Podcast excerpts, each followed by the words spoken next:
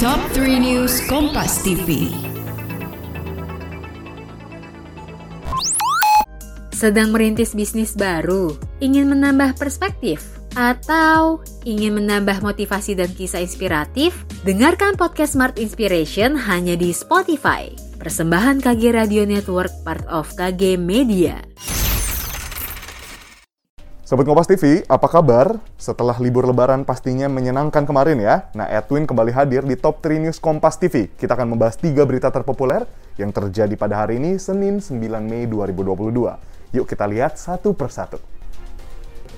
Sobat Kompas TV sebagai berita yang pertama, anggota Polri yang bertugas di wilayah hukum Polda Kalimantan Utara menjadi tersangka tambang ilegal di Bulungan.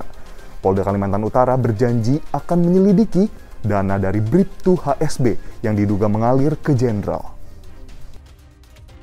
Setelah tim di Treskrimsus Polda Kaltara menangkap Bribtu HSB dan empat rekannya, polisi mengungkapkan keterlibatan HSB pada tambang emas, baju bekas ilegal, serta dugaan terlibat peredaran narkotika jenis sabu.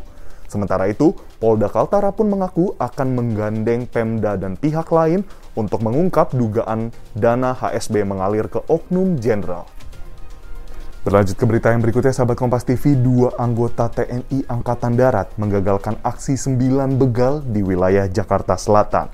Dua TNI yang diserang ini melakukan perlawanan dan menangkap satu pelaku. Pelaku dibawa ke Polsek Kebayoran Baru dan ditahan.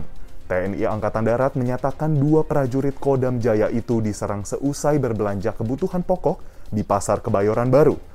Saat perjalanan pulang, korban diserang sembilan orang menggunakan sepeda motor. Setelah melawan, satu pelaku ditangkap dan pelaku lain dalam pencarian polisi. Sebagai berita yang terakhir, sahabat Kompas TV, perusahaan pemenang tender pengadaan gorden rumah dinas DPR menjadi sorotan. Tender dimenangkan oleh peserta lelang yang menawarkan harga tertinggi senilai 43,5 miliar rupiah. Lelang dimenangi PT Bertiga Mitra Solusi yang beralamat di Tangerang, Banten. Dalam pantauan Kompas TV, kantor perusahaan ini terdiri dari empat lantai. Belum ada aktivitas di kantor ini karena masih dalam suasana libur lebaran. Dan sebagian karyawan melakukan pekerjaan dari rumah atau WFH. Sejak tahun 2019, kantor PT Bertiga Mitra Solusi beralamat di kawasan Tangerang. Sebelumnya, perusahaan ini menetap di kawasan Jakarta Pusat.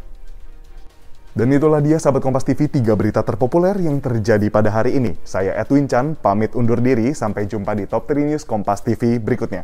Terakhir, salam sehat selalu dan taati protokol kesehatan.